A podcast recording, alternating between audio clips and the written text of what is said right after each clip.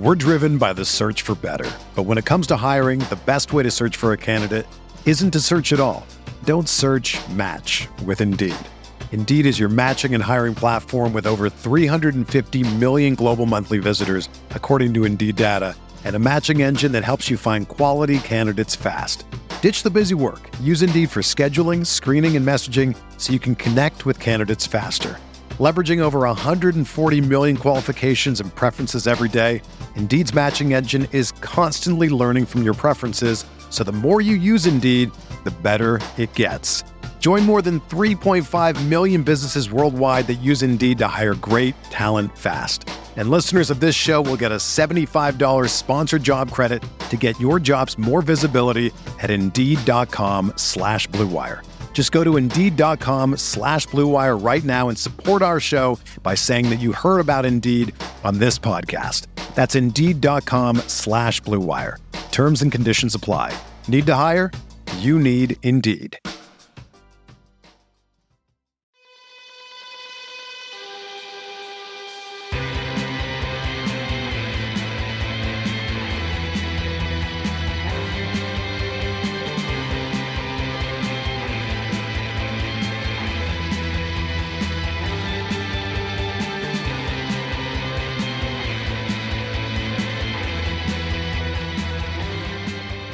I'm Adam McGee, And I'm Andrew Snyder. and you're listening to Captured in Celluloid on Make Time for This, probably a part of the Eurostep Podcast Network and the Blue Wire Podcast family. We're back to talk movies. We talked about the Sight and Sound poll last week. It's our first movie episode in a while. Schedules have not been kind to us. The World Cup has been keeping us busy on all our bonus episodes here. But we're back to uh to do something of a roundup of some of the movies that I guess we would have talked about maybe in their own episodes in recent weeks, some things we liked. And uh yeah, we'll work through we'll work through four movies here in this episode and we'll get back to back to business for us at one of the most exciting times of the year. So first and foremost, Andrew, how are you doing? Doing well. Um, you know, we're uh going fast and furious and uh you know, that'll happen. Uh gotta catch up on movies, gotta catch up on sports, and at the end of the day, uh just really have uh some productive conversations about the things that we love the most. How are you though? Does anyone ever ask you how you are, Adam? Yeah, sometimes uh like on a podcast we just recorded, you're the host. And in those cases, someone does ask me how I am. I'm I'm doing well. Um I've seen quite a few movies recently. Not as many as at other times. The World Cup has been um certainly taking a chunk of my schedule up, but I've seen some good things, some interesting things, some bad things also. Um, we'll focus on a few of them here. I think some other things I've seen recently will be upcoming episodes, some notable films that will hit streaming, hit Netflix specifically for people within the next few weeks, and have already either had or in the midst of their theatrical run. But uh yeah, good time at the movies. I'm I'm very close to having seen the real heavy hitters. There's two or three things from 2022 I haven't seen. So I'm at the point in the year where I'm I guess starting to like form an opinion of what is the year. I I don't know if it's a great year. I think it's I saw a tweet um by the by the critic Robert Daniels the other day. And I was like, you know what? I need to hold on to that in my head because that is the truth. And it was along the lines of every year is a good year for movies if you watch a lot of movies. like if you watch a lot of new releases, there is good stuff made all around the world, all levels of budget every single year. And if you're watching a lot of movies, you will find that stuff. If you're genuinely like open minded and curious about it, you will find really good stuff. And no year will go by where you're like, that's a bad year. There's a lot of stuff I like a lot. I think uh, a top 10 will be very hard to cut down. There'll be a few things that miss out that will be tough exclusions. Uh, to really get into the reads, I don't know if, say, the 20 to 40, 20 to 50 range this year is as good as maybe what it was last year. I think in hindsight, last year was possibly underrated. Some really, really special stuff top end. But I see a lot of movies, so every year is a good movie year.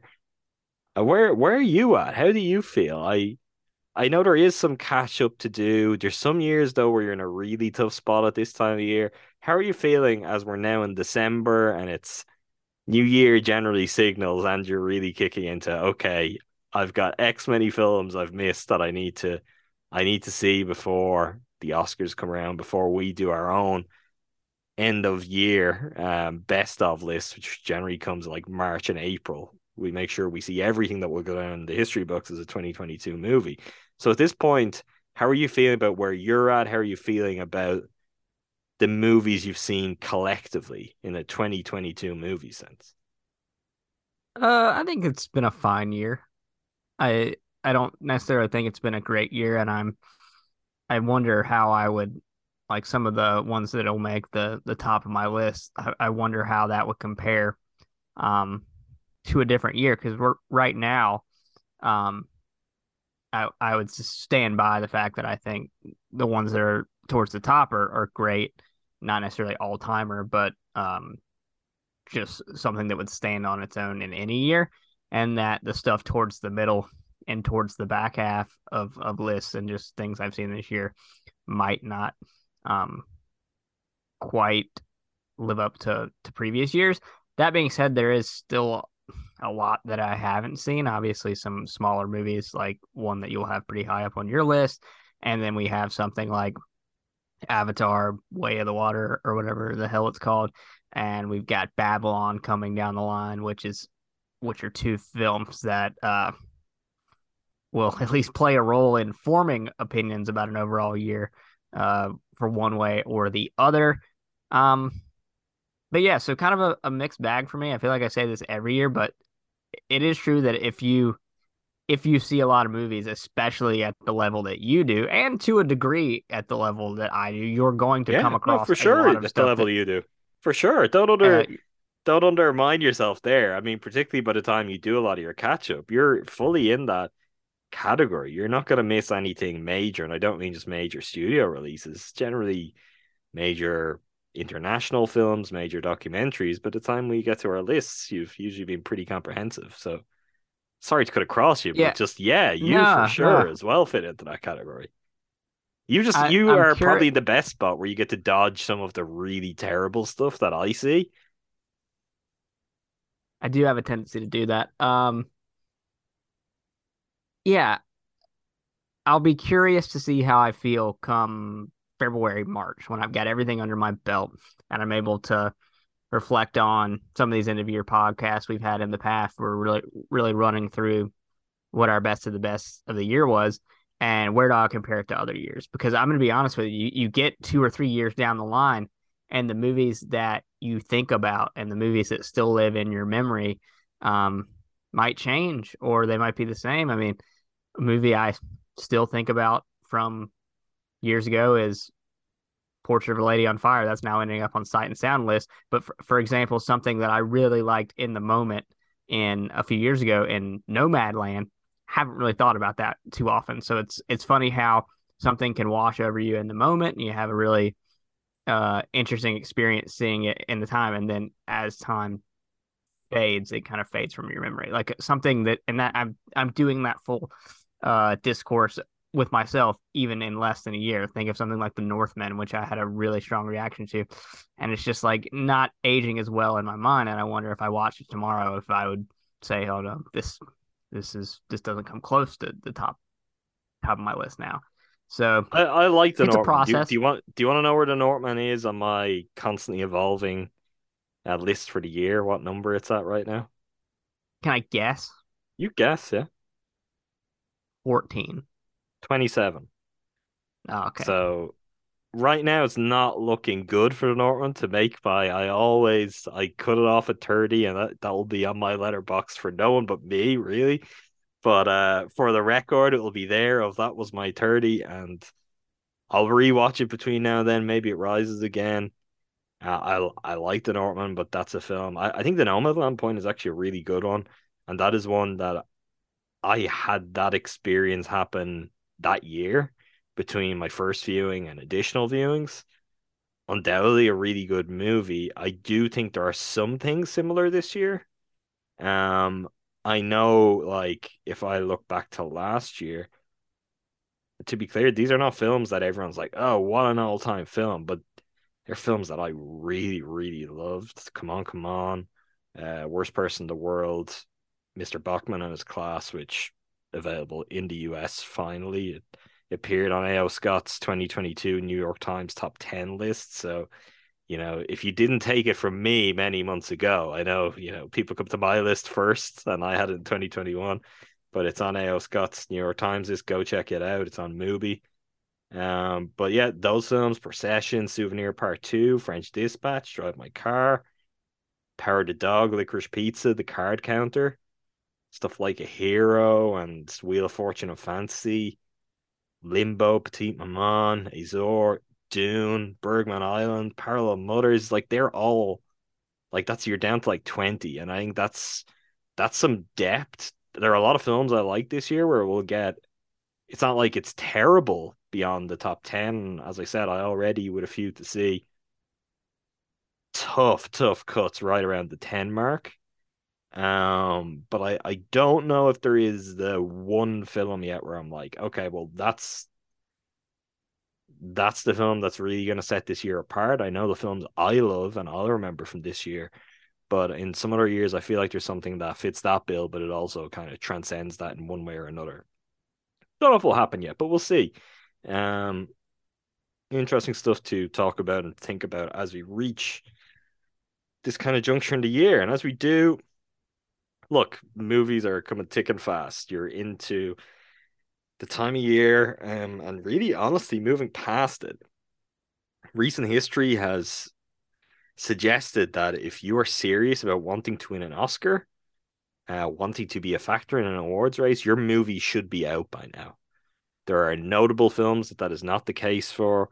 Avatar: The Way of Water, Babylon, I think being two real kind of headline examples of that. There are others being released in the US that have not made it to my part of the world yet. The Fabelmans, um, being probably the most notable of those. But that means that every week right now, two, three, four pretty notable heavy hitting movies. And we're kind of going to talk about some of those, but I, I do think it's more of a mix too. Um, we've got a couple of pretty proven now heavyweight filmmakers. We've got a directorial debut that is probably going to factor into the next few months in a whole bunch of ways. And if people haven't seen it or heard about it already, if they're into movies, I'd find it hard to believe they haven't, but they certainly will from now on. Um, and another film, a little smaller. I really feel like this one went under the radar, and I like it a lot. And it's the documentary directed by someone very notable. We'll get to all that very, very shortly. I'll let you pick, Andrew. You know the four films that we're bringing to the table here. Where would you like us to start?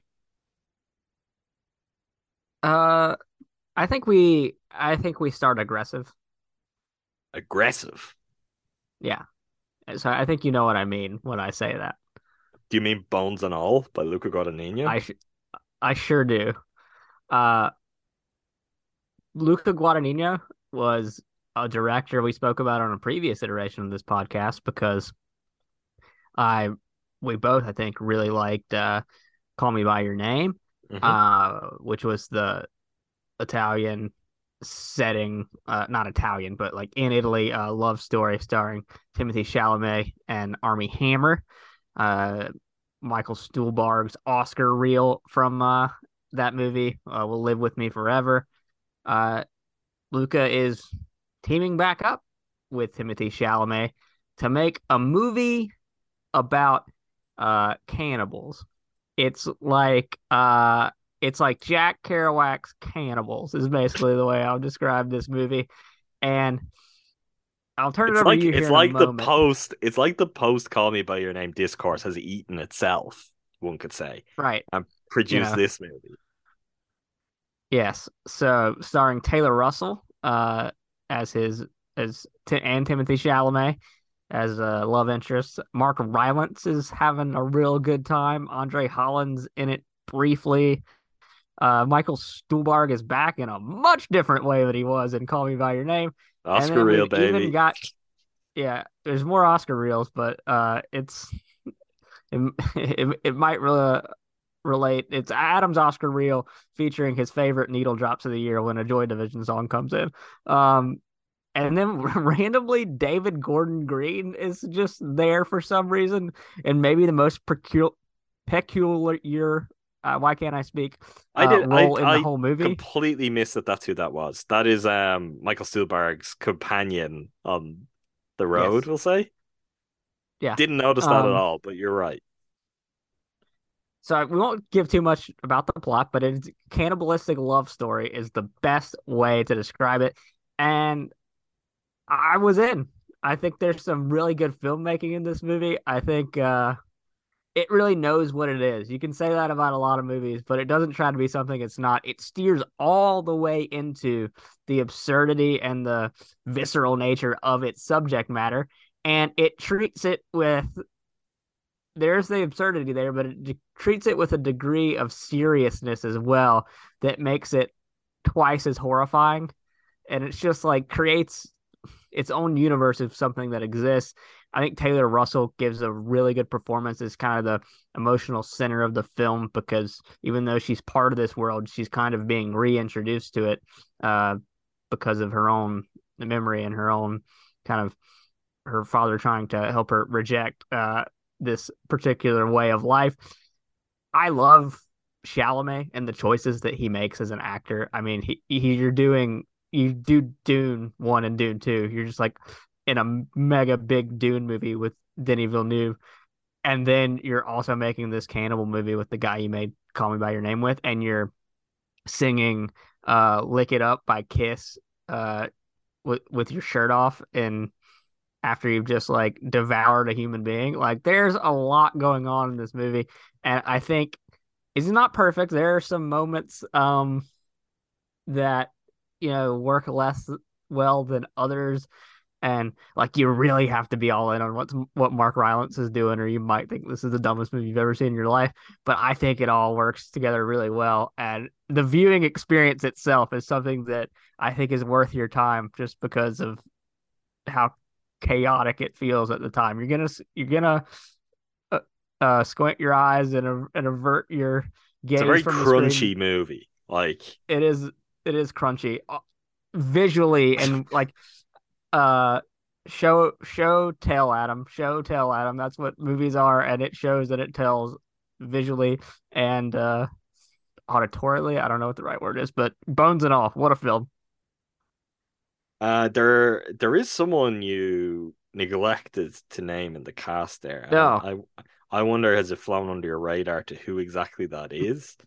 Oh no, um, Suspiria. Um, Correct, correct. I was Jessica, just double Jessica Harper. Yes. I was just double checking that you were aware of that because yeah, that's a When when she opened the door, I was like, Sally Field got old, and I was like, oh no, that's not who that is. no. Uh, Jessica Harper does appear in here. Um, of course, Luca Guadagnino's previous film was his remake of Suspiria. Um, so that's that's an interesting one too. I really like this movie. I think I like this movie a lot more than the critical consensus is. Feels a little lost in the shuffle. Uh, I think there's been a lot of interesting writing around this film, uh, including from uh, legendary filmmaker John Waters, who always releases his own top 10 list of a year. And the question I believe he asked on your kind of talking about Timothée Chalamet's performances and the kind of interesting characters. Uh, John Waters said, "Is there such a thing as a butch twink?" Yes, there is, and that that was how he describes Timothée Chalamet in this movie. Um, Taylor Russell is someone who really kind of jumped off the screen to me when I, I saw Waves.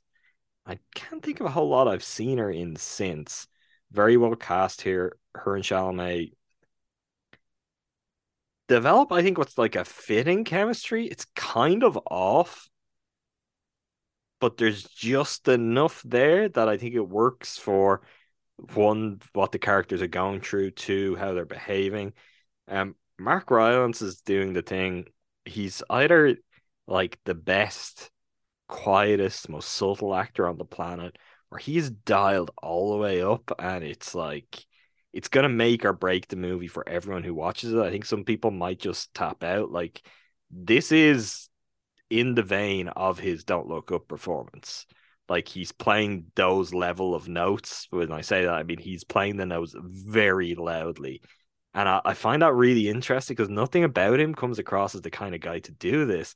But this is becoming increasingly more of his career. Like he wins the Oscar for Bridge of Spies, and then he just becomes like really zany. I mean, really zany character actor. Didn't see that particular development coming for him, but he does it very, very well. Did you have something on Rylance there? Yeah, I think the first thing I said to whoever I talked about this movie about to the first time was I want to like write Mark Rylance a letter or ask him a question, and I don't mean this in a pejorative way. I don't know how I mean it. Why are you doing this? I just have questions, and I just want to know why. Because to everything you just said is so true, and like if someone watches this movie, I'm not going to recommend this movie to people because most of the people in my life because are, it would upset them. Is uh, that yeah, I, I or they see... think you're very strange. They'd be concerned about your alarms. Maybe no, not not not necessarily that. Just because I think they go, "Why the fuck did you send me to this nonsense? That was terrible." But because the Mark Rylance hanging over it all is going to rub some people the wrong way, and you know I think that's short sighted. I think you just need to you need to understand that whatever this world or this universe is in 1980s middle America, uh, is it basically feels like a different universe, and you just need to embrace it all the way. That being said, it is still mostly set in our universe because I got to see Chalamet sing "Kiss" and George Strait's "Amarillo by Morning." So you know, glad that they had that dichotomy. I find it interesting that you're saying that. I understand why. I there's people in my life I'd recommend this to, and there's certainly people in my life I wouldn't. I do kind of feel like it's sneakily commercial and that did not bear out. Like people did not go to see this movie. It grossed 13 million at the box office. It lost money.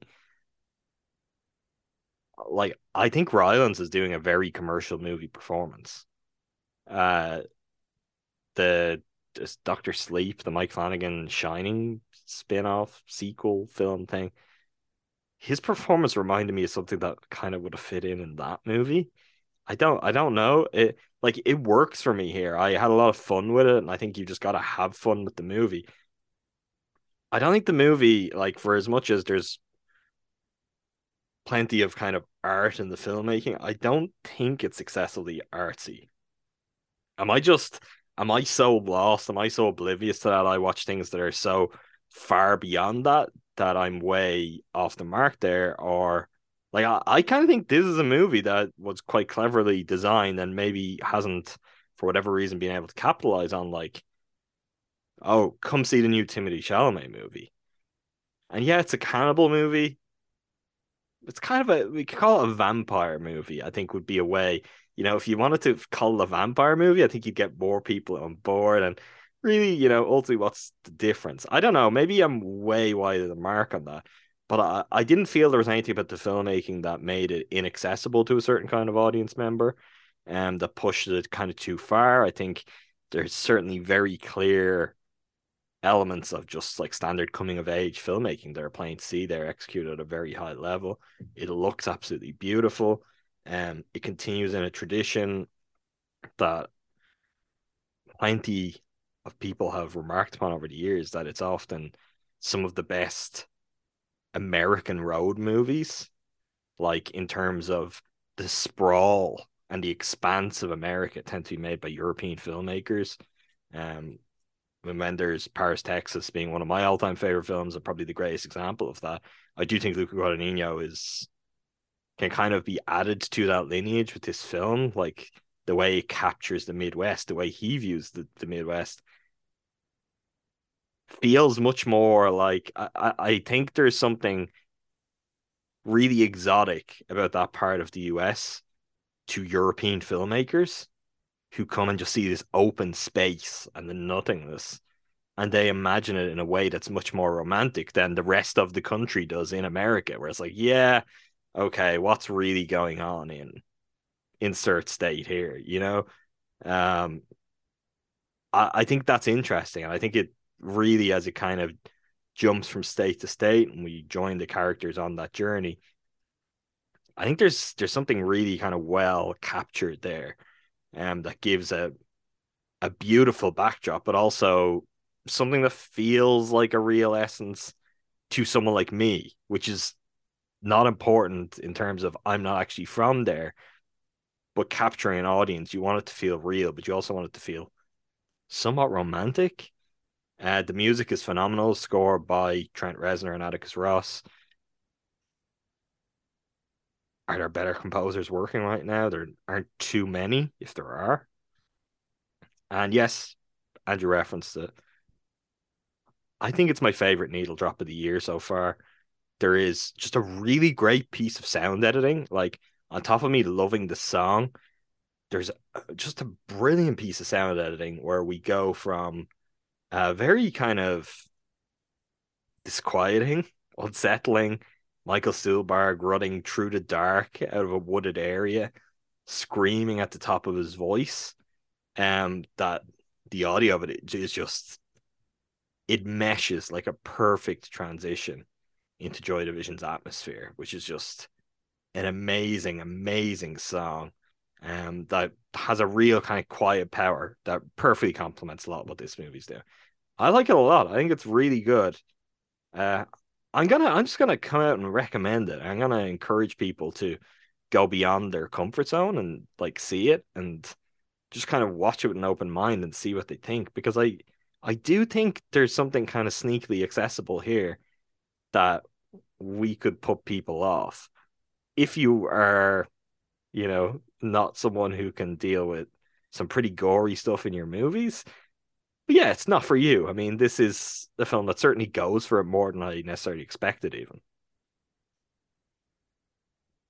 Uh, also just the uh the restraint to not include a fine young cannibal song, despite the time period. You know, well done. They didn't want to have it too much on the nose. Also, uh, a good uh New Order needle drop as well. R.I.P. Ian Curtis, uh, because that's why that band exists, I think. Um, but uh, yeah, I think the realism of the horror elements in a lot of horror films, there's a degree of like, this can never happen. This is never real, kind of a thing.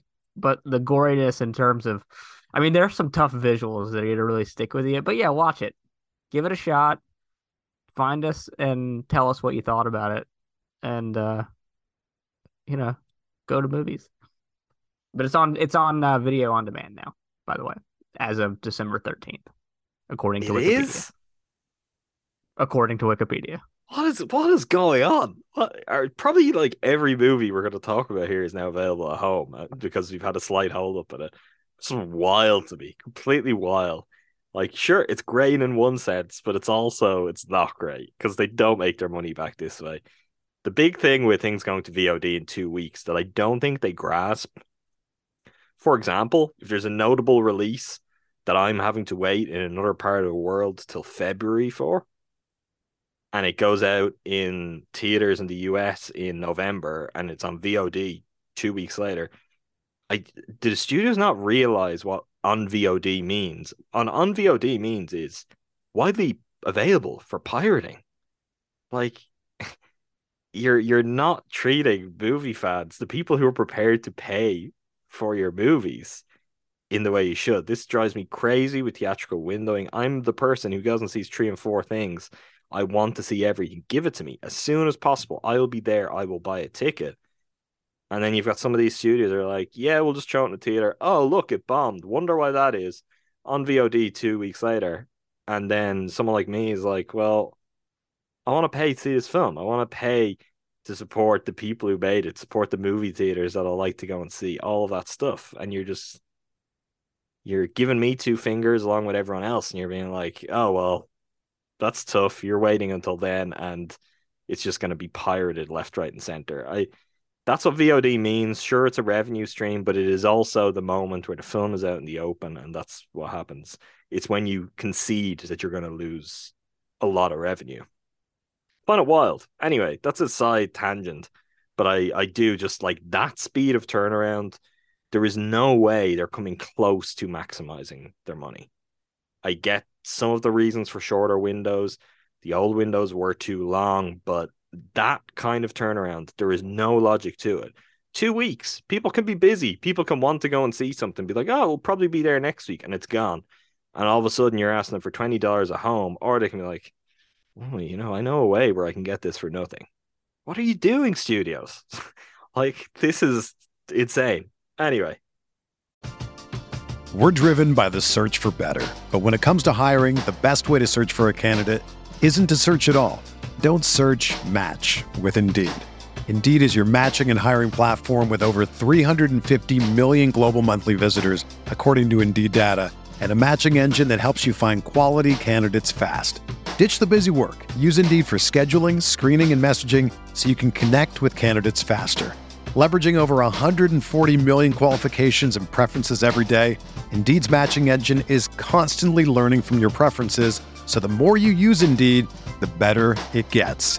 Join more than 3.5 million businesses worldwide that use Indeed to hire great talent fast. And listeners of this show will get a $75 sponsored job credit to get your jobs more visibility at Indeed.com slash BlueWire. Just go to Indeed.com slash BlueWire right now and support our show by saying that you heard about Indeed on this podcast. That's Indeed.com slash BlueWire.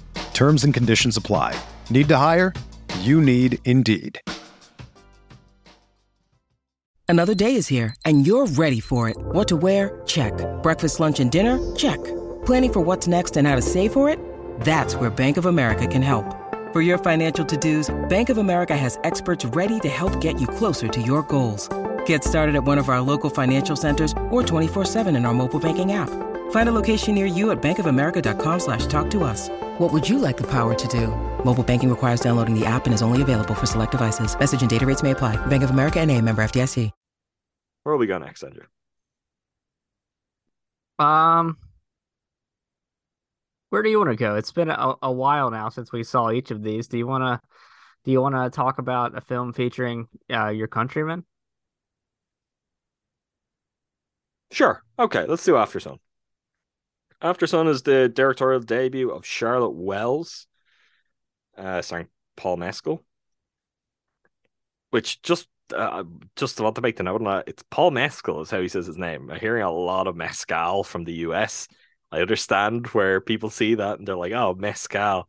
I can assure you, no one in Ireland has the surname Mescal uh, pronounced like that. So Paul Mescal, Frankie Corio, young star in this movie who goes a long way towards stealing the show too. Um, it is an indie drama released by A24 about a father and his young daughter, I believe she's about 10, 12, maybe 12, seems about right, probably for age range in the movie, who go on holidays to a European resort. I believe they go to Turkey on uh, the kind of package holiday that maybe we'll give some context and we'll talk through you. This is this is very common.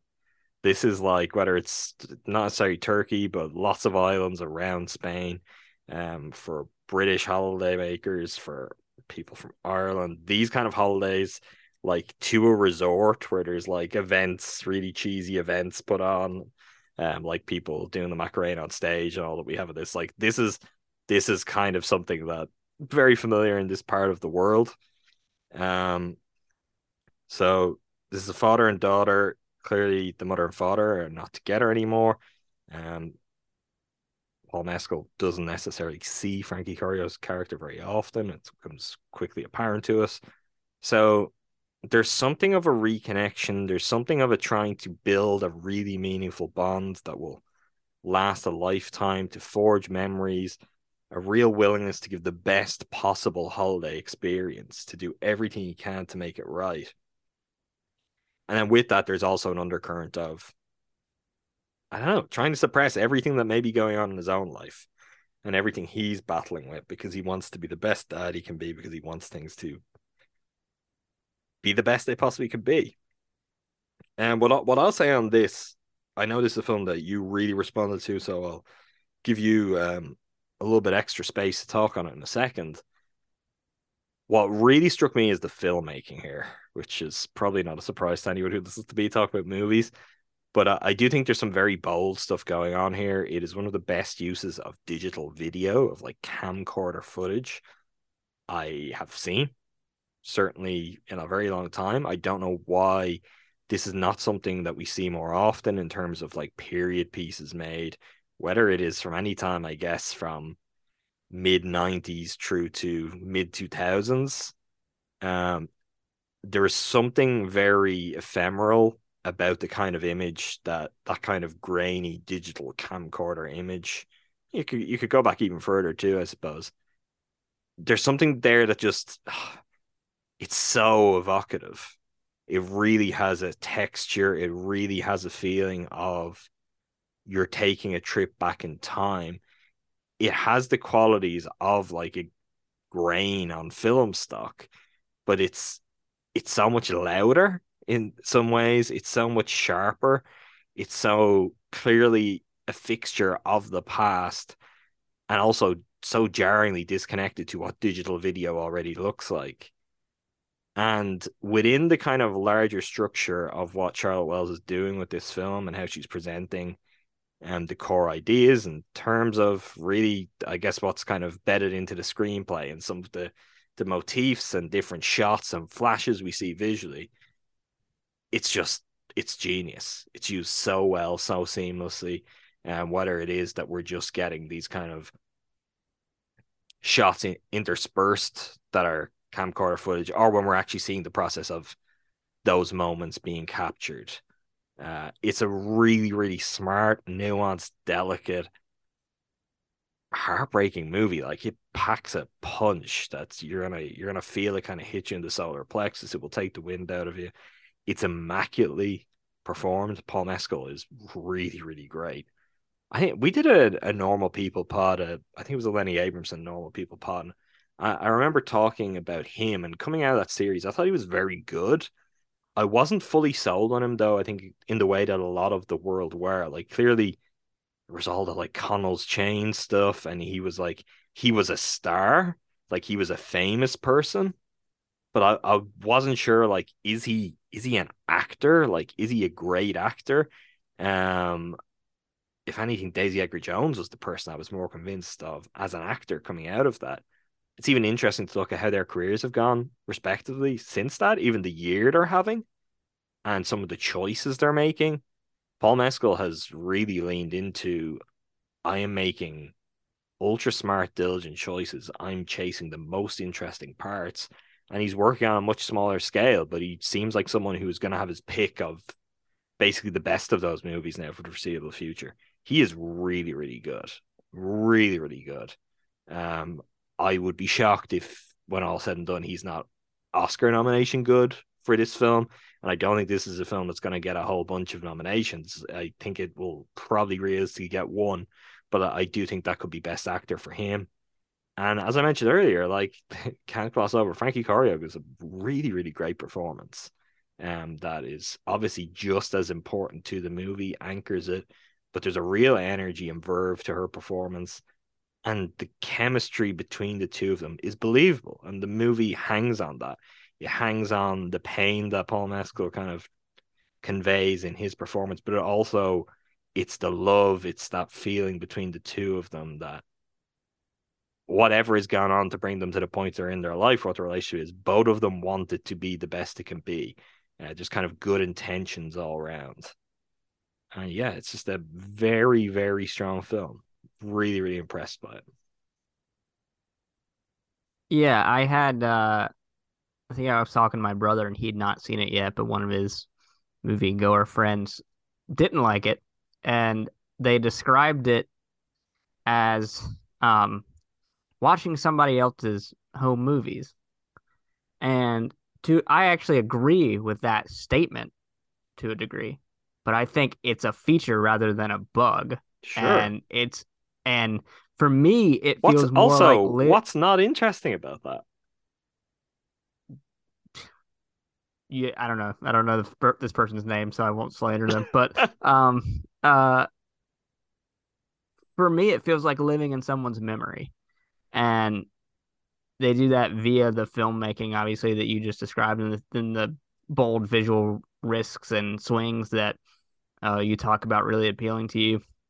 And then for me, obviously the these the thematic nature and just the heartbreaking aspects or the story or, or something that, that's going to hook me in. There was something that I talked about um, that I like so much about Minari, which is people fully realizing after time, and especially when you grow up and you're no longer in those moments, being able to recognize your parent as a fully formed human being and not just the person that that gave you life and put you into the world they have their own problems. And you see through the the whole film the struggle for connection and to um and to have this vacation be something that will be memorable for the right reasons and not for the wrong reasons.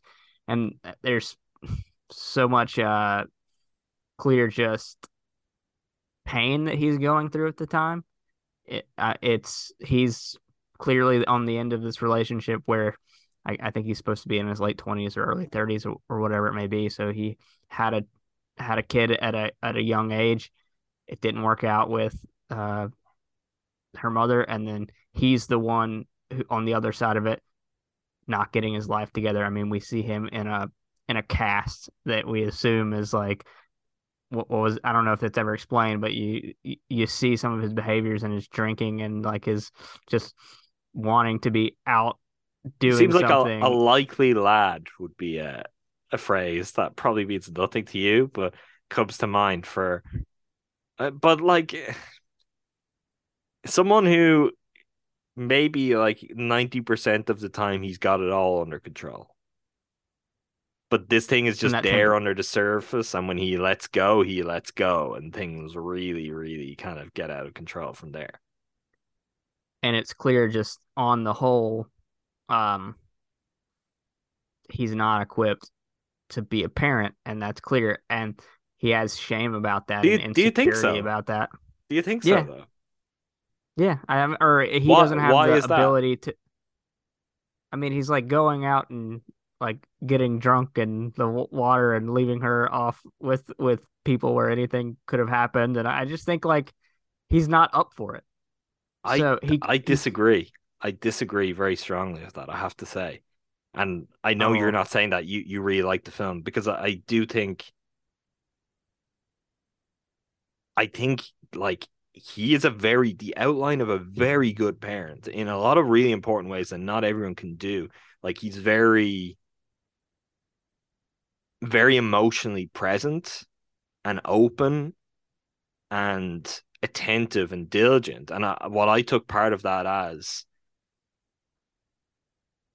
that's kind of an element of I don't know. There is, as you mentioned, one the age that it seems like he became a father, which part of this could be someone who lost part of their youth and is still chasing something or is discontent with that. But the other part I I kind of felt was if things had worked out differently and he was still with um, still with Sophie's mother. I like, I, I think he's a really good dad in that kind of setting. But it's there's there's stuff he's grappling with that's tied to it all. Well, like I, I, I, I do think there there's you're not wrong. Like I know the specific instance you're talking about, and that's not inaccurate. But I, I don't think that shapes my overall view of him as a father within the film. I, I think on the whole, you see someone who really, really cares and is dedicated to doing what is best for his child. But for whatever reasons, and there's a lot that's unsaid in the film, there's probably a lot we could speculate, but we're not going to go full spoilers too. And I don't even know how much has been revealed in terms of Charlotte Wells personally. I, I looked to do some reading, and I, there's three parts of that she's keeping to herself as she should, honestly. Like that's not really anyone else's business. Is the film, and the film's out there for everyone to see as a movie. They don't have to take from it exactly what it speaks to in her life. But it is autobiographical. We know that much. And I do think it's a very loving portrait of a father who may be an imperfect father, but he's entirely well intentioned. He wants to be the best father. For whatever reason, there are things maybe stopping that. But that that's my read on it. That's just where I'd counter. A rare chance for us to disagree on something on the podcast, but I I do think I read the kind of representation of that character a little bit differently to you. Well, I, I don't think you do. I think we're on the same page. But I so the, the him in the moment when he's with her and when he's being able to be present and have the ability to be a parent and connect with her and like ex- express that love in the quiet ways that he's able to. I, there's a, a sense hanging over the film, obviously, of, and I say this in the baseball podcast a lot, but availability being the best ability. And I think it's not necessarily that, like one on one, is he capable of being a good father because we see the moments where he is, like when they're, you know, dancing or going on trips or whatever it may be. There are these nice, sweet moments of connection. But then I, I think just the things that overhanging in his life that we don't get to see. And I think that's one of the one of the impactful things about this film. It's just like clear whatever's happening when they're not together and when she's off with her mom, he can't get his life together. He talks about starting the business with that guy or whatever, and you're gonna have your own room now and things are gonna be different. And it's just like the resigned nature of the way he's given those line readings. Another great work from Paul Mescal. Did I say it right? Yeah, like really quickly. I, have never Mescal. heard you. Um, well, it's just mescal. There's no. It's not. There's not a prolonged. It's not an ah sound. It's it's mescal. Yeah, and uh, I don't know. There's just like a a resigned defeat in some of these line readings. Uh, or like when he's on the phone with uh her mother and just the nature of those conversations. I think he's. But that's that's even a, a, loving. That's a loving relationship still. Like there's obviously there's a lot we he... can't parse out. No, no, I know you're not. But yeah, I, yeah. I do like I think all of those like when you even talk about availability, like part of that is your the focus on him as a father and in those moments when he's there and not there. I do think part of the film though is an attempt to as much as she possibly can to dig into the fact that him not necessarily being present for her is not even a reflection of the father daughter relationship. I, th- I think he, in his own life, in his own mental health, completely uh, detached from his daughter. He may just be a person who has a problem being present at all times and being in the moment and putting himself in the best place to succeed and to be happy. I, I think that's probably part of it there. And I think where we get to in the end of the film, especially because this is, and I won't spoil anything, is reflection. Wherever they are in their relationship now, or whatever has happened, I think the film and viewing it th- through the memory, and and just like almost like watching herself watch him to a degree, um, through this is a sense of forgiveness and understanding about whatever shortcomings he did have as a father, whatever flaws were there.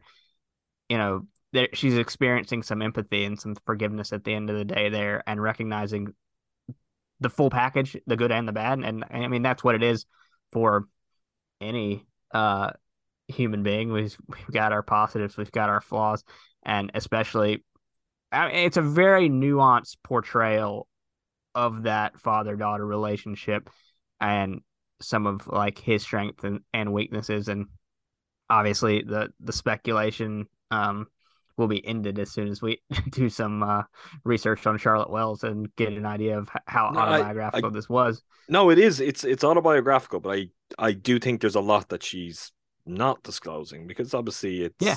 it's it's about as personal as I've seen a film. Honestly, like people make autobiographical films and they change names. or other films we'll talk about in probably the weeks and months ahead where this stuff happens but this is this is getting at something that feels deeper that honestly feels darker in some ways too um and yeah maybe part of it is like filmmaking as therapy but it's a real effort to understand and i i think beyond that it gets to something just in the dynamics of a parent child relationship. Like I, I don't think someone has to have gone through life like this to relate to it either. I think it's there's something quite just primal natural there. Um, and that's kind of carried through by how believable, how real the relationship feels uh, between Paul Mescal and Frankie Corio. And it does feel so real because you have to at the, Paul Mescal's performance is so layered and nuanced because he has to have those moments where he's able to express that love and connection and then he also has to just communicate that detachment and just the I mean whatever he's doing the the yoga or the tai chi or whatever it is and like it, it he it just seems like it's so hard for him to wake up every day for whatever reason and we don't know why and just like the the nature of getting through the day is is tough for him. And then to add that into okay you uh, have a week where you're responsible for this human being and like you love them. And sometimes you know you know how to show that and you know how to say it. And then sometimes you just have to withdraw yourself for whatever is going on in your own mind or in your life. I don't know. It's it's a very powerful film. I think you're gonna be just like devastated at the end of it if you go and watch it. I mean, I was just sitting in the chair, just being washed over what I'd just taken in, and I think from that moment, I immediately declared it my favorite of the year. It's gonna be something that on a rewatch, I think will be interesting interesting to see how it stands up. It's still in my local theater. I could pop out of here after this recording and go see it again, Adam, if I wanted to. But um, it's hold, holding very yeah. strong here as well for what's an independent movie. There are probably different reasons for that. That being that Paul Mescal is in it, and not unusual for prominent films with uh, Irish actors to maybe hold a little bit better here. But that seems to be something just generally kind of around the world. I think I saw this. I could be wrong, but I do think there is an A24 screening room, which is their kind of live at home experience very soon for this. For, for anyone who hasn't seen it or if it's not playing near them, um, in the US, A24 screening room, watch out for that. I do think that's coming up pretty soon uh, for anyone who wants to see it at home. But it's a it's a really really good film that I actually I like and appreciate even more just for this brief, pretty brief conversation we've had. Like I, it's it's got real substance to it. I think in a year where I don't know if that's necessarily true for everything, and even some of the better films. Um, something it's something I'm kind of grappling with when I'm thinking about what are the best films. And it's like, okay, what what is that? What do what what purpose should it serve? Like, is it engaging my brain? Is it engaging my eyes? Is it in just switching all of that off. Like there's a real kind of interesting mix of things that I think are among the best of the year in a whole variety of categories. Um, this very much engages with your heart. So, yeah, very strong recommendation. Uh, let's let's do Armageddon time. A memory piece and an autobiographical piece in its own right. So worth going there. Um, James Gray is at this point one of the most significant, like working American filmmakers in terms of acclaim. I think in terms of where his reputation is at with actors. He's an interesting filmmaker though, in terms of the projects he's picked. He's had his own issues with kind of wrangling with studios for control. Uh, he's someone that I've had a mixed relationship with some of his movies. Uh, I I feel like one that really kind of opened up um, a wider and more mainstream audience for him that got quite a kind of big reaction at the time. I felt like was the Lost City of Z. A film I just did not respond to at all, just not at all. Um, I like Ad Astra quite a lot. His most recent film before this, but one that I don't know how happy he is where it finished after some studio interference. And after seeing Armageddon Time, I went back and I checked out some stuff I hadn't seen before. I've watched We Own the Night, which is very good. Uh, I watched Two Lovers, which is great, absolutely great. The Immigrant, also great. Uh, he is a very talented filmmaker, a very interesting filmmaker, someone who throughout the vast majority of his career, and certainly we'll say his first five films, very clear sense of place rooted to New York. Maybe as New York a filmmaker as there is right now. Like that's the kind of reputation that obviously someone like Scorsese's had before that, and then I think the Safdies kind of carry that for a lot of people, but there's there's something more rooted to various different elements of what makes up New York rather than just oh, this is a New York energy. My film is made with a New York energy, which I'm saying in a way that sounds really sneering. I don't mean that because I like films that do that. Um, Uncut Gems being an example of that, but I do think James Gray's kind of interested in peeling back the layers of the onion that is New York. And he does that in Armageddon Time. I think it's an interesting effect. I quite like this film. I went into it probably more primed than you were. I don't know how aware you were of one, a lot of the glowing like adulation that accompanied some of the early screenings of this. A lot of critics being like, "This is the best film of the year. This is absolutely show stopping." Um, that was countered with a lot of critics pushing back against it, and it being criticized in particular for its use of race and how it portrays that, and I guess how that's spun within the family dynamic and within James Gray telling this story through his own prism. What does it say about him? How is he using race relations and a black childhood friend in the story how does that all, all, factor in and what is it saying within the the purpose of the film or i think in a lot of cases what is it not saying was part of the criticism i was primed for all of that and I, overall i just thought no this is very good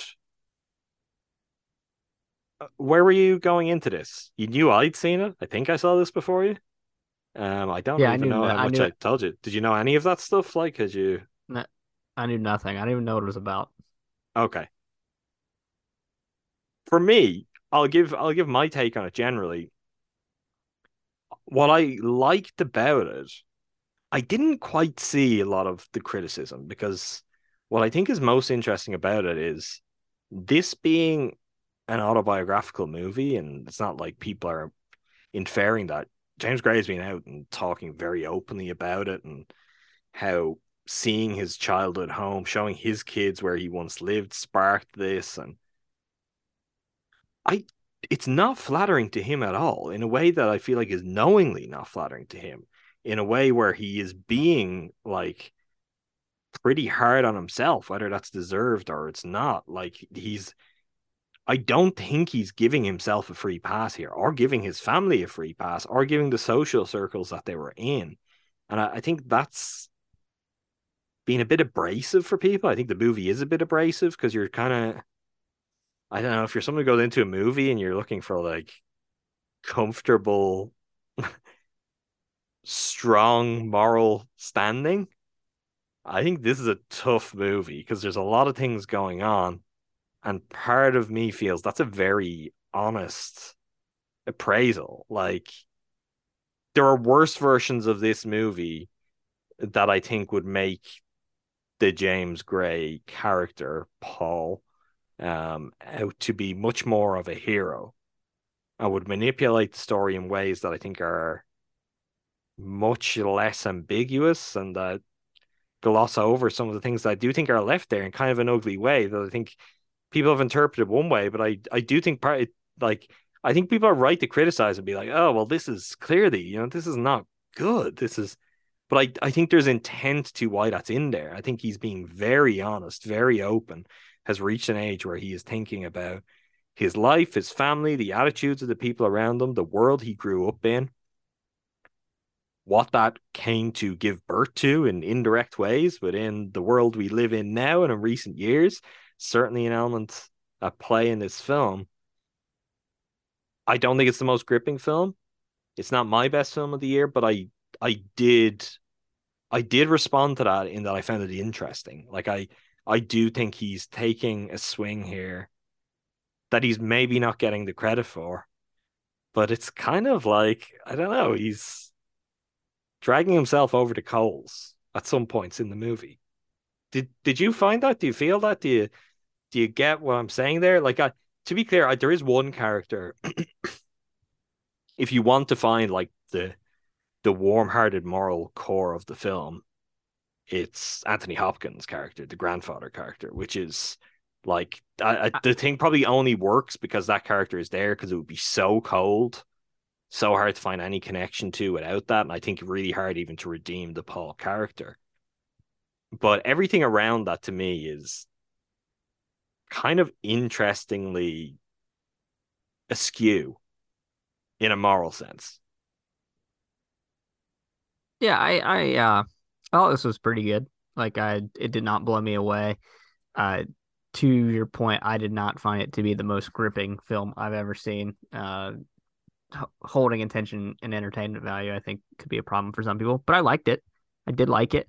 And I think that Anthony Hopkins speech in the middle of the film, where he is being that moral center and just like providing the idealistic view of how you sh- Paul should be approaching his life and his situation.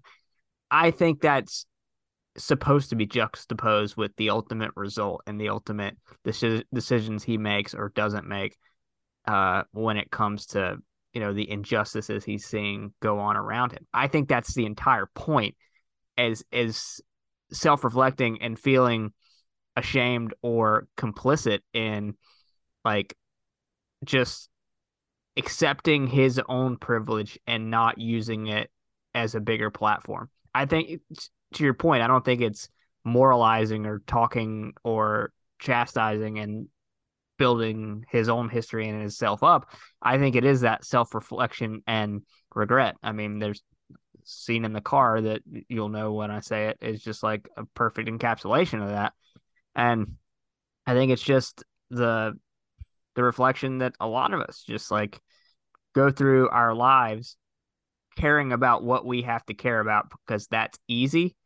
And especially as america and the world has that just like a a history of institutional racism that continues to exist because of the small decisions everyone makes not to stand up for certain things every single day even if it's something that they may see as just I'm doing this just because it's important for my own survival. There's a selfishness there that I think is reflected in, in the character, and I think that's all communicated very effectively. This is a like a, a self-referential movie that is in no way nostalgia or dripping in like a, a sugary sweetness. It does have that coldness at its core, um, and I think it actually balances out very well. And Anthony Hopkins is tremendous. Um, I actually really I've seen some criticism here, but I think Jeremy Strong and Anne Hathaway were perfectly suited to kind of the roles that they had to project. I think Jeremy Strong is in anything he does, he's doing it to the nth degree. And I thought I don't I don't know. I don't know about Jeremy Strong. Just generally. Like I love Jeremy Strong in succession.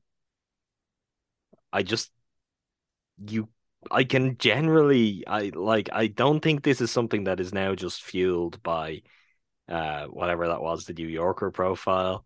Although it is hard uh, to shake that entirely, but I, I feel like you see him being consumed by whatever he's doing when he's doing I it. Felt... Like on screen, you're like you can feel the acting. It's not bad acting, like he's very good at it, but you you know it's happening. Like in a way that someone even like I don't know, like extreme meta Daniel Day Lewis being the the go to example. Like when Daniel Day Lewis really goes into that, you do get lost in it because it's so kind of transportative.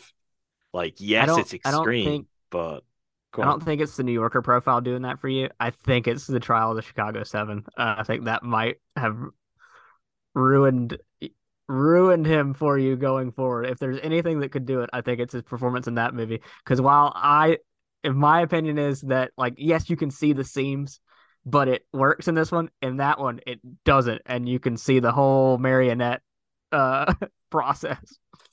Maybe it is, and the whole kind of wigs and glasses element that does kind of carry over into this.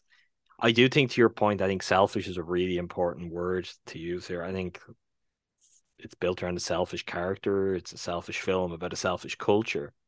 But what's telling is centering Anthony Hopkins as the one pure good thing in the middle of the film because that is the part of it that is made uh, through the eyes of a 50 whatever year old director looking back at his life and being like, what is wrong? What is right? What should I have taken from that time? What really needs to jump out of this movie? Because it's the lesson that I now know is the greatest of all that I could have taken there. It's it's what is actually important. That person is what is actually important to shaping me to the place I want to be today. I don't know. Maybe like maybe that's too forgiving reading of the movie. I I know there would be an argument people would make for that. I don't think so. Like I I think the movie is just kind of so clearly and outwardly like it's it's not playing it in a way that you're supposed to just have this kind of great wave of sympathy and laugh along and be like this is my character and this is I I think it's intentionally meant to make you be like I don't like this kid. I don't like this family. I don't like a lot of the toxic kind of ideas and energy that's around this world because that feels like part of the point that James Gray is making. And again, I think you got to look at. I mean, look, this cameo came out. I'll I'll mention it because it like leaked when this first screen of festivals. The movie is on VOD now, Andrew, of course. Um, the Trump family show up and play a pretty prominent role here. In the private school that Paul attends, uh, Jessica Chastain shows up to a speech as Marianne Trump, the former president's sister, and uh, John Diehl as Fred Trump, the former president's father. That is part of his real life. Like, that's part of James Gray's real life. It's not something that he's kind of handedly forcing in here to be like, yeah, you know, I was just thinking about the Trump presidency. So, but I, I do think the overall story and how he's viewing that time, that place, and a lot of the people around them, and I guess where their life takes them and how it progresses is informed by that. Like the the decision to include the Trump family in the film is certainly tied to a feeling of they are maybe the most exaggerated example of how this kind of environment and this kind of mindset leads you from point A to eventually being in point Z. And I don't mean the White House in that, although that happened to be the case um, in this particular scenario. I, I think it's an interesting movie. I think it's a very, very interesting movie. It's a film that when I saw it, I talked quite a bit about it. I'll watch it again at some point. I don't think I'll be like, God, I love Armageddon Time. Can't wait to watch that again next year and the year after that and the year after that. But I do think James Gray is really, really fascinating. The kind of work he's doing, the types of choices he makes um, when it comes to the projects that he's clearly interested in. I think this is it's unusual. You don't see a filmmaker make a film like like generally you hear people, oh, it's a vanity project. I think there's nothing vain about this movie. It's kind of self-immolating in a way. Last by In no a means few weeks, least- we'll talk about the Fabelmans. Well, I haven't seen that yet. Um, the last one we're going to talk about, I really do think went under the radar. It's on Netflix. It went straight to Netflix. It's been available for a lot of people. I even think in the documentary space, with notable people attached, it's been overshadowed by a different documentary, which or maybe I'll mention in a minute, but I don't I don't think it's quite as good as this one. The film that we're going to talk about is Stutz, which is a documentary directed by Jonah Hill. Um about his therapist, Dr. Phil Stutz. And not just about his therapist and his life and his career, but also really about Jonah Hill and his relationship to his therapist and a lot of the techniques they use to work through things a lot of the conversations they've had over the years and really how all of that works, what it all means, what they're working towards building, achieving together, what goes into a relationship like that. Um, I found this movie to be really, really special. And I remain surprised that it just doesn't really seem like people noticed or cared. Maybe I shouldn't be because I'm always first to complain about the Netflix algorithm and how it will bury things. Like I see there's this weird B movie Troll, which is number one on Netflix here. Certainly, I'm sure it's the same in the US. It seems to be some sort of mini sensation. Um, and from the day that drops, that was the top of my feed, and I was like, Netflix, I'm not watching this shit. Like, there's no reason for me to watch it. I know there's no reason for me to watch it, and yet that's what gets served up. I'm assuming you knew nothing about this until I told you to watch it because this really, even from like a festival sense, has been super, super under the radar. Uh, I think I knew it was coming, maybe from conversations in the past, or I think from some of the press, trailer- maybe uh, either. I, th- mean, I think that was that was a I'm big talking point. uh maybe not even the press or, or that his, him not doing press anymore. I think actually what happened is another algorithm served it up to me uh on YouTube because I w- one day I had watched uh I can't remember if it's GQ or Vanity Fair where like an actor just goes through their career and like talks about major GQ, roles. I think. Yeah. Uh, so I watched Jonah Hill's version of that. There's we didn't get the call on cruising for a bruising, so now we got it on make time for this. Perfect.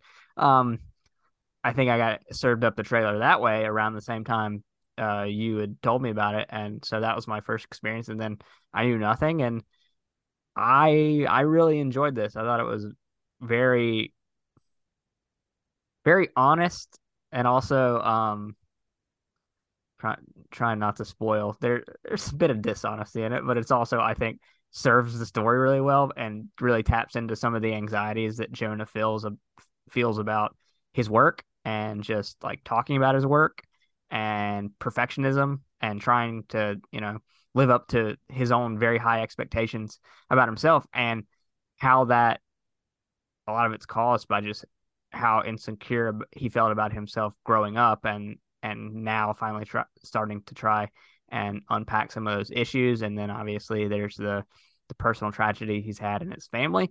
And then i just love the the way it focuses in on the doctor patient relationship in this way different than we would normally think about it we almost think about it as like your therapist or your doctor is this cold calculating person who is going to come in with a neutral perspective and uh, help you work through issues or tell you what you think, what to think.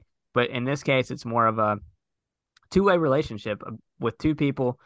One person who's you know the expert in his field, who's knows these ways that to deal with this anxiety and this stress and unpack it in a natural way. And then there's this guy who needs help, but also it's that two way street of like he's helping me work through things, but also we're forming this deep connection and we care about each other.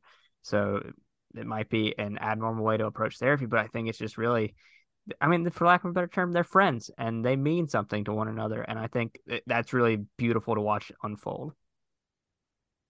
Yeah, I, I've never, never been through any kind of therapy. I've I've no experience of this. It's something that I only kind of get any sort of sense through in a TV and a film kind of way. And I've never I don't know, I've never responded to it in a in an emotional sense in the way that I I guess this film taps into. Like before now that that was never something that really landed. I'm like, okay, well, I get it. I I get why that means so much to a lot of people and not just in a like I do think that is part of what's good about the film too, because yeah, you're right. It's it's Jonah Hill working through a lot of baggage and kind of issues with his sense of self that he's had throughout most of his life at this point and for a long time, and it's dealing with personal tragedy too in recent years.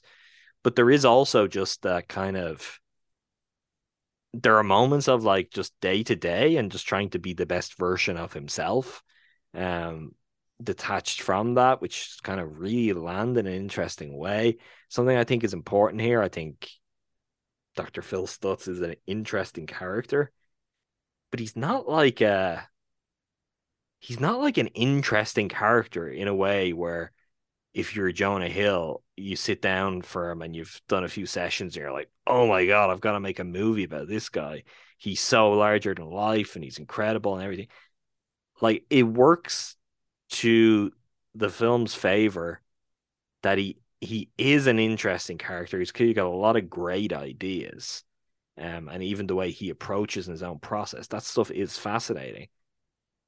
But the fact that he's not like just kind of loud and I don't know off the wall, where you're like, yeah, I know why he's making a documentary about this guy, informs really as it evolves, well, why it's really being made. You start to understand because, yeah, Jonah Hill is making it because he likes this guy, he thinks he's interesting, he's building a relationship, but there is also whether he realized it at the time, there's always a self-serving element in the making of this film, like from a therapeutic standpoint. Again, um, there is. We won't get into the specifics of it, but you kind of alluded to it. There are some echoes of one of our favorite pieces of pop culture, I think, generally this year, being Nathan Fielder's The Rehearsal. Not to those extremes, but uh, there are some elements of that that I think people pick up on, and I I think the film is actually strikingly honest in its dishonesty. Like when you mentioned there are those moments of it, I think it's it's being very sincere in sharing that and in working through it and in us seeing that version of it before it evolves to be something else. I think it's really, really clever, engaging, and touching film. And again, part of why I'm just kind of a little bit surprised that there hasn't been more noise around this um, Jonah Hill, I I thought mid nineties was really really good. I really really liked it. I know it was pretty acclaimed at the time too. and um, it's not like it was kind of a nothing film. So on that front, I'm a little surprised that this is kind of his follow up, and he spent quite a lot of time about it, as we see in the making of it. And it's not getting some more noise. It's one of the better documentaries I've seen this year. Beyond that, though, like the talent on this film is like serious top end talent. So um it's shot by Christopher Blauvelt, who is who did shoot mid nineties, but is also, I guess, most commonly Kelly Reichardt's cinematographer. Uh, cinematographer on First Cow, on Certain Women, on Night Moves. I'm trying to see, is it literally Meek's cut off? Yeah, I mean, you're going all the way back. Um, worked as a camera operator alongside the late legendary Harris Savides. So he was a camera op on films like Zodiac, uh, A Single Man, Where the Wild Things Are, Greenberg, I'm Still Here. Meek's Cut Off being the first film he was a cinematographer on. Like, just a really, really talented crafts person. And then to add to that, um, a composer who really just kind of seems to be on the rise and who I've paid more and more attention at any time he pops up i'm like oh like that there's definitely there's something there there's something there that's really interesting that's working uh, Emile Mosseri, you mentioned Minari already in this episode. He composed the score for Minari, which was truly, truly beautiful. One of the best scores of that year. Uh, also did the Last Black Man in San Francisco score, another great one. Uh, has scored the upcoming Jesse Eisenberg movie, When You Finish Saving the World like just really well made doc all around. I think great subject matter. Uh, it's there. It's on Netflix worldwide for everyone. Don't think it's got as much spotlight as it deserves, but if you like the sound of it, please do go and check it out. Well, I do a quick fire where I just essentially mention some other films that may be of interest to people, some recent films that we probably won't talk about at least until maybe some later pods. Yeah, for sure. I'll mention my one first. Uh, little known director named Steven Spielberg. Uh, The Fabelmans is out I, now. Go I do it. think we'll probably talk about that whenever I eventually get to see it. I think there's probably a Spielberg pod in our future in the coming months, but I look forward to that. Um, I wait, wait. I I told you that bit about my Uber driver who said he was a big film head, and uh, we were talking about Spielberg, and I was talking about just like his ability to not sacrifice artistically while still making like really well made mainstream stuff uh, that performs at the box office. Not the case for the Fabelmans, I don't think. So uh, I might have jinxed Steven. But all he would bring up is Amistad. I, it, we would just go off in a conversation. I'd be talking about like Jaws or Schindler's List, and he was like, "Yeah, in Amistad," and he did it like six times. Was a really good bit on that guy's part. It had like it, it had you, like the. hope, of, like, did you plug the pod? I hope he's listening now and being like, "Yeah, that's me. I'm Amistad guy." Uh, I should have, but um, uh, it had like I've only seen one movie uh vibes, yeah. and he and he really regretted saying he was an avid film goer, and then he and then he told me the last good thing he saw was Steven Spielberg's West Side Story, and then couldn't stop talking about Amistad. Really good bit on that guy. Love part. Spielberg. Love Spielberg. Um, do I only talk about the things I liked recently? That's the question here. Yeah, you know what? That's generally how we carry this pod. Uh, I think some of the things I didn't like will get discussed one way or another down the line. I, I think she said is kind of underrated. I am a sucker for a newspaper movie, for an investigative journalism movie. I think it does all of that really, really well, but I think it's it's pretty well directed, really, really well performed. Um I don't know what the reason is that people just again I'm responding to that. Zoe Kazan and Carey Mulligan are both super strong. It feels like something that should have been a bigger mover and a movie, and I think a lot of people will watch on streaming if it lands on the right streaming service. Can't even remember who the distributor is. Universal, maybe. Um, so if that means it's going to go to Peacock, that's probably not the right streaming service. But I really like this movie, and I think it's a little bit better than the reputation it's got right from the jump, which is kind of just like, yeah, you know, it's fine, three star movie. I think there's a little bit more to it than that. I think overall it's it's kind of executed in a way and it has a couple of just the absolute standout scenes. Samantha morton scene in particular for anyone who's seen it um, they'll know exactly what i'm talking about but the scene with samantha morton in the cafe is one of the most just compelling arresting sequences i've seen in any movie this year. So i think there's some really good stuff there and it's a film that's probably not getting the attention it deserves because of that. I'm a little bit surprised given the harvey weinstein of it all given the subject matter um, I thought that film would be a little bit splashier for better or for worse, but it seems to have come and gone pretty quietly. Andrew, guess what? It's on VOD. Um, what else have I seen that's worth highlighting? We will talk about Glass Onion right around the time it, it drops on Netflix. Um, Andrew didn't get to it in its ridiculous one week theatrical window in time, like I'm sure a lot of people who probably really wanted to see it in a theater. Rian Johnson himself has talked about this at length already and how he would have liked a lot longer.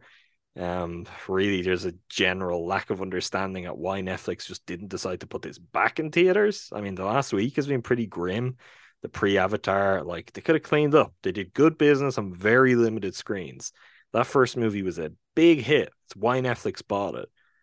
Uh, Reed Hastings has himself already admitted, like, yeah, maybe we made a mistake on how short that window was. It's like, what are you doing? What are you doing, Netflix? You buy Knives Out, like you buy one of the few non, like, well, I guess it is IP now, but non kind of established major franchise IP and you give it a one week theatrical thing. I mean, I don't know, Andrew. I don't know. You, you could have, you would have got me. I will watch it on Netflix again anyway.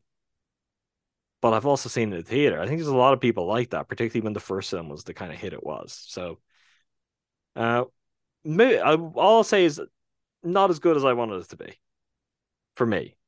Fun, fun time, good, enjoyable. I think it does some things that to me didn't really work, but very much worth seeing. And I think a lot of people have fun over the holidays when it drops on Netflix. It's certainly very watchable.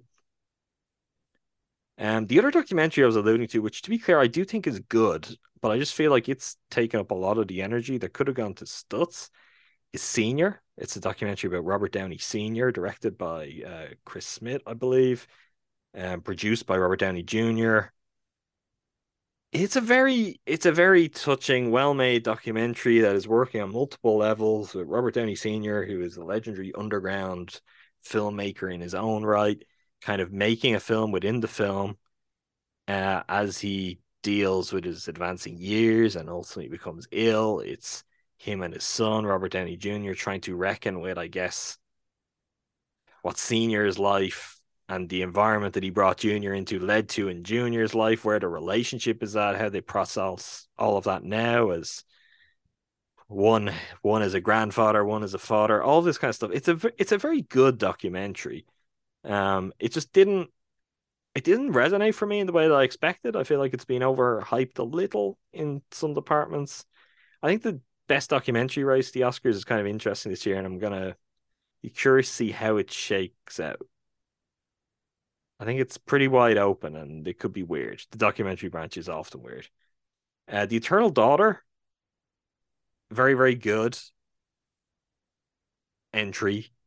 The latest entry in the Joanna Hogg cinematic universe, which really I can only frame it like that because that is kind of what this is becoming. I won't give too much more detail uh, to avoid spoilers, but it is a film that if you've seen the souvenir and the souvenir part two, you are going to get a whole lot more out of uh, because they are not unrelated by by any means. I don't know if you even know that yet, Andrew, but, but there you go. I didn't. No. Um, yeah, it's a it's a ghost story. Kind of, uh, it's uh, it's a ghost story. That's all I'll say. It's a ghost story. Um, it's not particularly spooky. That's not the purpose of this ghost story. That's not really what it's about but it's interrogating some interesting mother daughter ideas that certainly take the root in those last two films Joanna Hogg has released. Uh, Lynch Oz, the David Lynch Wizard of Oz documentary. This is quite fun. This is good. It's not groundbreaking, it's not revolutionary, but um, for anyone who's really into Lynch, for anyone who's really into the Wizard of Oz, a fun look through a lot of the reference points, the influence that film has on his movies in particular. Um, it's a really great documentary that probably no one listening will ever get to see called North Circular, an Irish documentary based on the North Circular Road here and the culture of music all across North Circular Road and I guess the soul and the dying soul of Dublin. If for some reason somehow it shows up at like a festival or something near you, it's worth seeking out. Strange World. Do you know what Strange World is? Uh, it rings a bell. This is the latest Disney movie, Disney animated movie. Yeah, animated. Correct. Um, I saw this okay. yesterday. I think it was yesterday. This kind of became a big talking point because it bombed in a way that Disney movies never bomb, particularly this time of year it's really good. Um, as Disney animated movies have been in recent years, I think it's one of the better ones. Looks great, very imaginative, got a very clear, concise, powerful message. I think for older people who are there watching it, you'll be left in no doubt as to what it's about. I think it kind of handles all of that very well while being a very entertaining film. That was quite good. And if movies like that are bombing, I don't know, because Disney have trained people to think that they're just going to do day and date on Disney Plus or that's probably not great. So that's an interesting one. White Noise is a film we will be talking about on a later date in the podcast, and maybe at a later date in some shape or form we'll talk about EO as well. Um, the Polish film from uh, Jerzy Skolimowski, kind of a a reimagining of Robert Bresson's Au Hasard Balthazar. Um, a look at humanity through the eyes of a donkey who is through circumstance passed from one owner to another to another to another. And we learn a lot about the nature of people by how he's treated in these different settings by how people view animals. Very very accomplished technical piece of filmmaking. Really really kind of striking. Hits you in the chest. Um very, very good. Would recommend it. Not necessarily an easy watch, not necessarily a fun watch at all times, but a really, really good film. I think that's it. We'll talk about some of them in more detail down the line. I think White Noise and um, Glass Onion are two. We'll have episodes. Oh, there is one other. Guillermo del Toro's Pinocchio, which is now on Netflix. It's good. Very good it was great, I thought, up to a certain point, and it felt like it lost the run of itself a little bit. I think it's a little bit overstuffed, a little bit too long.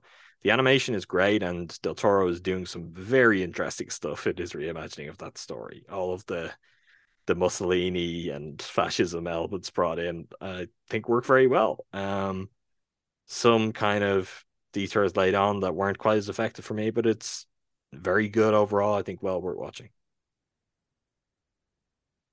All right, Andrew. I think that's it. We'll uh we'll see how things go. We'll see what you get to see. We'll see just how your next few days play out. So we won't reveal exactly what's up next, but And we'll have another movie episode coming very, very soon. We'll have more World Cup pods coming later this week as we continue to cover and prepare to wrap up that tournament. But yeah, plenty, plenty of good movie talk to come in the weeks ahead.